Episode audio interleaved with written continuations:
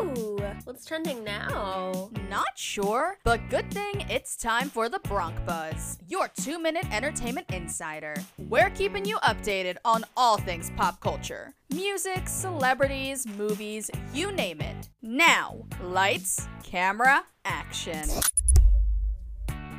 This is the Bronc Buzz, your daily dose of entertainment news and celebrity gossip.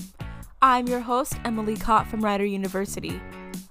Prince Philip passed away Friday morning at the age of 99.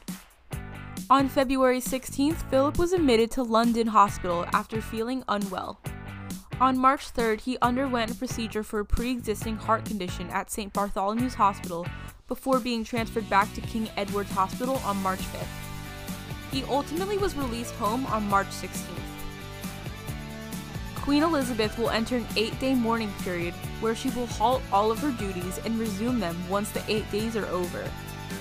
After those eight days following the prince's death, the United Kingdom is expected to go into a 10 day period of mourning, and the British royal household will mourn for 30 days.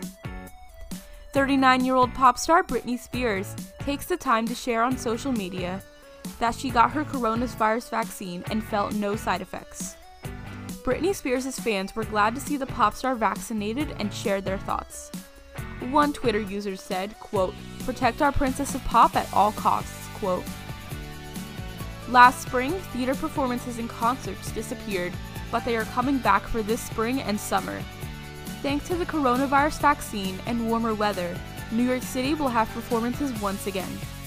Of course, all performances will occur outdoors with safety protocols in place for artists, audience, and staff. That's all for today's Bronc Buzz. I'm your host, Emily Katt. Tune in next time for your news and entertainment and celebrity gossips. That's a wrap on this hour's Bronc Buzz, your two minute entertainment insider. Now you're all caught up. We'll see you next time, only on 1077 The Bronc Retro.